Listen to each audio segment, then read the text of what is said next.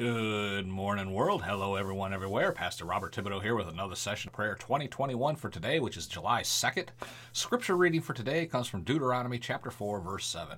What other nation is so great as to have their gods near them the way the Lord our God is near us whenever we pray to Him? Oh, praise God. Let's go to Lord with a word of prayer. Father, in the name of Jesus, you have blessed this nation by being our God.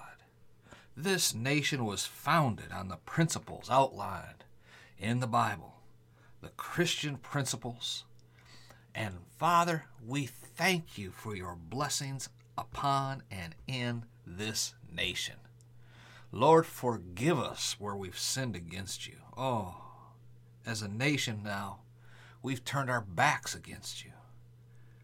Uh, as a nation now, our sins pile as high as heaven itself. This nation is so deserving of your judgment, but only by your grace and only by your mercy are we still here.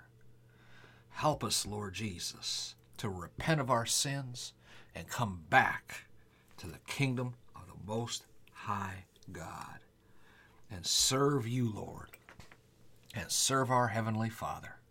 In Jesus' name we pray. Amen and amen. Got something in my eye. Give me a second here. Praise the Lord. We've been studying what the Apostle Paul had to say about the benefits of praying in the Spirit, but I chose this verse today. Uh, one is we're entering the, the Independence Day holiday, but not only does this verse apply to the nation of Israel, but also to the United States. I mean, we have been blessed, extremely blessed as a nation, because we were founded on Christian principles. You know, from the Declaration of Independence all the way up to about 1962, we kept ourselves adhere- adhering as a nation to Christian principles. Not all of the time, okay? No doubt slavery and other things marred our history. But now, we as a nation have turned our backs on God. We've thumbed our noses at Him, and basically giving Him the middle finger salute, if you know what I mean. All of the social problems, all of the pandemic problems, all of the murders, all of the crime, increasing crime rates, the invasion on our southern border, everything is a result of this nation embracing, promoting, and encouraging activities and lifestyles that go 100% in direct contradiction to the Word of God. Is there any wonder why we are not experiencing the peace of God as Paul said we should be? Let's read Ephesians 6, verse 18 again, and see how we are supposed to be living. In Ephesians 6:18 he says, "Be careful for nothing, but in everything, by prayer and supplication with thanksgiving, let your requests be made known to God, and the peace of God, which passes all understanding, shall keep your hearts and minds through Christ Jesus. Finally, my brethren, whatsoever things are true, whatsoever things are honest, whatsoever things are just, whatsoever things are pure, whatsoever things are lovely, whatsoever things are of a good report, if there's any virtue and if there's any praise, think on these things. Now, I do not see that in our nation today.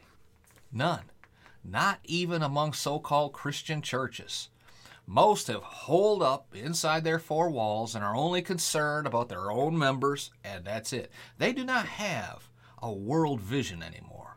They don't even have a national vision anymore. It used to be America would train up and send missionaries off to the far parts of the world to evangelize and spread the gospel, to get these nations to recognize that our Heavenly Father is the one true God and that Jesus is the only way to heaven.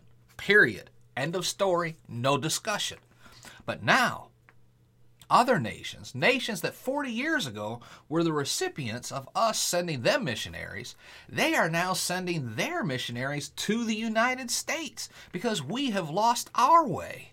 They are raising up missionaries to come here and spread the gospel. Think how far we've slipped on that on that scale in just 40 years time. And it's not the fault of the politicians alone. Nope. It is the fault of the Christian church for not standing up to these wolves in sheep clothing who promise the world to their constituents if you'll only vote for me like I tell you to do, then, you know, once the election's over, none of the promises come to pass, and they blame it all on those conservative Christians. And this is taking place in the black community in every major metropolitan community. Why do you think none, none of these church leaders are organizing marches against the liberal demon possessed politicians? Because they are in bed with them. They are, are whoremongers with these politicians. They are just as guilty as Satan is himself. Oh, am I stepping on some spiritual toes today? Well, good. Praise God. Don't shut me down when I'm preaching good. Praise God and Him alone, not your politicians. We as a nation, we are about to experience a judgment that was never intended for us. We as a nation are about to lose everything that we've ever cherished. And it will be nobody's fault except the American church leadership. Great job, guys. Yeah, you're, you're doing a, a stand up job. All I can say is you also will answer for what you've done or failed to do. For those who are not in church leadership, you better leave a church that's not standing up to these corrupt politicians. You better get out and take your money with you. You need to find a church that focuses on the word only and not all the glitz and the shows and the entertainment. You need to repent. You, you need to repent. We, as a nation, had better repent. All right. Off my soapbox today. That's all the time I have for today. This was not the teaching I had planned on, but praise God, the Holy Spirit had something to say. And I'm sensitive to the leadership of the Holy Spirit and, and all that I do. I try to be anyway. And this is the message he wanted to share today. Get ready because it's about to get bad. I'll just leave it right there. You can take it or leave it. That's not my decision, that's your decision. Those churches you've been attending that do nothing, it's all show, you know, and, and all about building up the the kingdom of the pastor rather than the kingdom of God. Those churches that side with and cuddle up next to the, the corrupt politicians that are destroying the fabric of this nation. You're drinking from the cup of the winepress of God, where judgment is about to flow. That's where I'm going to leave it at today. Judgment's coming. And this nation deserves everything it gets unless you repent. I want to pray for you and I want to pray for this nation right now. Heavenly Father, in the name of Jesus.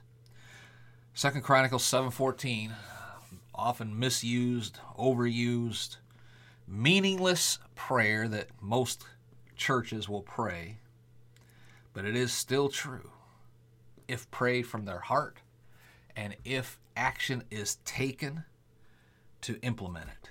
That if your people, called by your name, would humble themselves, pray, and seek your face, and repent of their sins, you would hear their prayers from heaven, forgive their sins, turn again, and heal this land. Father,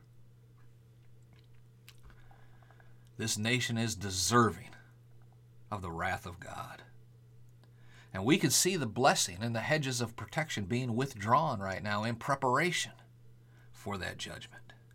Those with, who have ears to hear and eyes to see understand what's about to happen. But Lord, it's our prayer for the outpouring of the Holy Spirit that would bring not just revival, but another great awakening to the American church. I cannot pray for this nation's survival. I just cannot do it it's deserving of judgment. I pray for those believers who are going to be affected. May they stand strong, knowing that our God is the Most High God, and our Savior is Jesus, and our total trust and confidence is in Him. To you, Father, we give honor, glory, and praise in the name of Jesus. Amen and amen. All right. Like I said, that wasn't the, the intended teaching for today, but that's what the Holy Spirit wanted you to hear as we get ready to go into this quote unquote Independence Day holiday.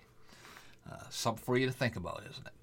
Till next time, this is Pastor Bob to reminding you again, 1 Thessalonians 5.17 Living Bible, to always keep on praying. Humble yourselves, pray, repent of your sins, and seek the face of God. That's the only protection you're going to have.